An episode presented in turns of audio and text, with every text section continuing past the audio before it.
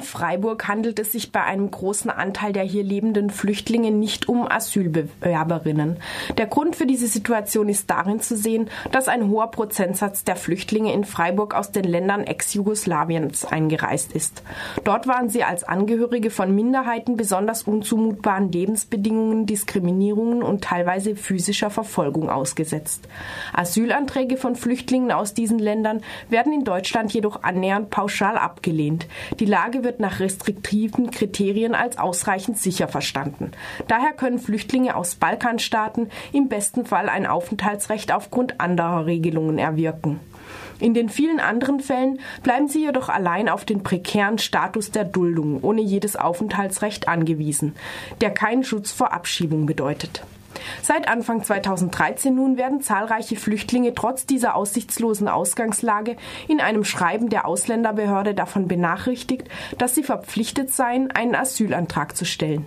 Dazu wird ihnen eine Frist gesetzt. Sie müssen sich dann in die Landesaufnahmestelle in Karlsruhe begeben, die bekanntlich überfüllt ist, und werden potenziell innerhalb von Baden-Württemberg einer Unterkunft zugeteilt, können also nicht in Freiburg bleiben, wo sie gerade mühsam Fuß gefasst hatten. Doch schwerer noch wiegt die eben genannte Aussichtslosigkeit ihres Asylverfahrens, zu dem sie dennoch gedrängt werden. Bei Flüchtlingen und Flüchtlingsorganisationen hat diese neue Praxis daher für Verwunderung und Beunruhigung gesorgt. Wie die Landesregierung ihr Vorgehen begründet, möchte ich daher nun von Gabi Rolland erfahren. Für den Wahlkreis Freiburg sitzt sie im Landtag als Abgeordnete der, der Fraktion, die auch den Innenminister stellt, der SPD. Als Mitglied des Petitionsausschusses ist sie unmittelbar mit Bleiberechtsfragen konfrontiert und sie ist nun zu uns ins Studio gekommen. Hallo, Frau Rolland. Guten Morgen. Zunächst einmal, Sie haben von dieser Praxis erst über eine Mitteilung des Freiburger Forums erfahren. Ist das richtig? Ja, das ist so richtig. Ich habe eine E-Mail bekommen, wo man mir das vorgetragen hat. Mhm.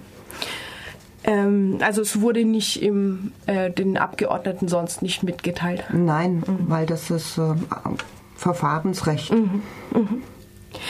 Warum äh, wird Ihrer Meinung nach den Flüchtlingen die Entscheidung nicht selbst überlassen, ob sie Asyl beantragen oder nicht?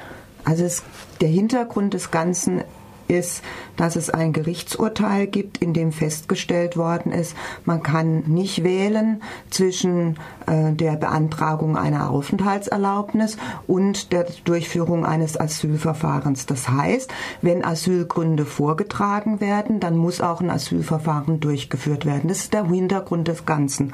Und in diesen Fällen, die Sie jetzt beschrieben haben, ähm, scheint es nach meiner Recherche so zu sein, dass äh, das äh, Regierungspräsidium Karlsruhe äh, bei dem Personenkreis, der zwischen 2010 und 2012 ohne die erforderliche Aufenthaltserlaubnis eingereist ist, ähm, genau das jetzt tut. Also praktisch die, die Ausländerbehörde der Stadt Freiburg anweist, diese, ähm, diese Belehrungen an die Betroffenen zu schicken, dass sie eben Asylverfahren zu beantragen haben. Weil ähm, die Person selbst oder ihre Rechtsanwälte in diesem Aufenthaltsverfahren, ähm, Aufenthaltsrechtsverfahren ähm, eben Gründe vorgetragen haben, warum sie ausgereist sind, ähm, die äh, eigentlich Asylgründe sind. Vom rechtsstaatlichen her ist es eigentlich richtig. Aber ich finde auch, so wie Sie es jetzt beschrieben haben, kann es eigentlich nicht sein. Zunächst noch mal eine Frage zur Klärung. Also Sie würden davon ausgehen, dass Argumente, die Flüchtlinge in anderen Verfahren vorbringen, ihnen so ausgelegt werden, dass sie stattdessen auf ein Asylverfahren verwiesen werden. So habe ich das verstanden. Mhm. Ja.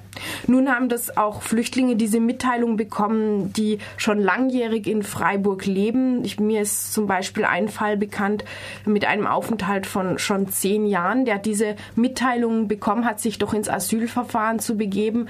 Da müssten doch auf jeden Fall auch Gründe im, im äh, in Deutschland geltend gemacht werden können, also Verwurzelungsgründe, die nicht für ein Asylverfahren ähm, maßgeblich sein können oder nicht zu einem Asylverfahren führen müssen. Wie können Sie sich das erklären? Das kann ich mir auch nicht erklären, weil das äh, halte ich für mhm. nicht so wirklich nachvollziehbar. Aber da müssen wir den Einzelfall anschauen. Mhm. Ein Problem ähm, scheint ja auch noch zu sein, dass diese Mitteilungen erst jetzt, also erst seit diesem Jahr ähm, vorliegen. Die die langjährigen Duldungen, die gibt es schon lange und ähm, das Urteil über die ähm, über das Versagen der Wahlfreiheit zwischen Asylverfahren und anderen Verfahren ist, wenn ich richtig unterrichtet bin, von 2008. Ähm, trotzdem treten diese Mitteilungen erst jetzt auf. Erst jetzt werden Menschen in Freiburg ins Asylverfahren gedrängt. Können Sie sich vorstellen, dass diese Praxis in Zusammenhang mit, den der, mit der derzeitigen feindseligen Diskussion um Armutseinwanderung in Zusammenhang steht oder würden Sie das bestreiten? Nee, ich glaube nicht, dass das so ist. Ähm, diese Armutseinwanderung weiß ich auch nicht, wie, wie stark die überhaupt hier in Freiburg stattfindet. Also wenn Sie jetzt berichten äh, über langjährige ähm, Aufenthalts dann äh, denke ich, muss man da auch ganz anders drüber nachdenken. Ähm, ich habe auch nicht den Eindruck, dass hier in der Stadt eine oder auch im Land eine Feindseligkeit mhm. da ist, sondern eher eine Aufgeschlossenheit. Und ich finde, da muss man dran arbeiten. Wie was, gehen, was denken Sie sonst, wieso diese äh, Regelung erst jetzt plötzlich praktiziert wird? Da, das kann ich Ihnen nicht sagen. Mhm. Dann, äh, Sie haben jetzt schon äh, angekündigt oder an, ja, angedeutet, dass Sie für eine ganz andere Regelung wären, was das Bleiberecht von Flüchtlingen angeht. Ähm, sprechen Sie da von einer bundesweiten Bleiberechtsregelung? Ah ja, die probieren wir ja jetzt schon lange, seit wir hier an der Regierung äh, sind, hat der Innenminister, ähm, glaube ich, sechs Initiativen gemacht, sowohl in der Innenministerkonferenz wie im Bundesrat, dass wir ein stichtagsunabhängiges Bleiberecht brauchen. Mhm. Und das ist dringend nötig. Und wir hoffen, ähm, dass sich jetzt der Bundesrat ja etwas anders äh, gestaltet, dass wir jetzt eine Mehrheit hinten bekommen, äh, sodass das auch umgesetzt werden kann. Und dann haben wir auch eine gute Grundlage. Mhm. Dann müssen allerdings auch die Städte und Gemeinden bereit sein, die Menschen auch ähm, entsprechend äh, Wohnen zu versorgen, ähm, auch äh, zu helfen, Arbeit zu finden und so weiter. Und ähm, ich hoffe, dass diese Bereitschaft da ist. Seit der Wahl in Niedersachsen, Sie haben es schon angekündigt, haben sich ja jetzt die Mehrheitsverhältnisse im Bundesrat zugunsten von Rot-Grün geändert. Sehen Sie da überhaupt noch Hindernisse für eine Umsetzung der Bleiberechtsregelung? Also eigentlich dürfte es es nicht geben und ich hoffe auch nicht, dass es gibt. Mhm. Also ich weiß jetzt nicht, äh, ob der Innenminister jetzt bei der ersten äh, Innenministerkonferenz ähm, das Thema ansprechen konnte, wenn man nur mal nachfragen. Aber das ist immer Thema. Mhm. Und also ich wünsche mir das auch, dass wir da hinkommen, weil es einfach für viele, viele Menschen eine, eine Perspektive auch geben wird. Mhm. Äh, wie werden Sie sich dafür einsetzen beim Innenminister, ach, der hat mich inzwischen äh, kennengelernt als eine, die mit Nachdruck äh, die Themen anspricht mhm. und nicht zögert, das an jeder Stelle zu machen. Und ähm, sind Sie schon informiert über erste Schritte, die vielleicht von Baden-Württemberg ausgehen werden zugunsten einer Bleiberechtsregelung? Nein, ich bin noch nicht, nicht informiert. Ich weiß nur, dass es die, die Initiativen bisher gab. Mhm. Ähm, Ob es jetzt eine neue Initiative gab, weiß ich nicht. Ich weiß nur, dass es auch aus anderen Ländern diese Initiativen ja. immer wieder gibt. Wäre ja jetzt nochmal der Punkt. Dass genau, das, ich habe das jetzt nicht in die letzten Bundesratstermine ähm, nicht im Blick. Mhm.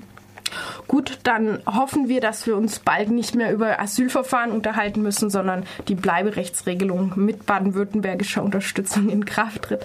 Gabi Rolland, SPD-Abgeordnete im Landtag, vielen Dank. Und gerade kam noch die Frage eines Hörers zum Interview mit Gabi Rolland, ob man nicht bei den Vorgängen der Ausländerbehörden davon sprechen muss, dass auch die Politik der grün-roten Landesregierung systematisch von den unteren bürokratischen Ebenen sabotiert wird.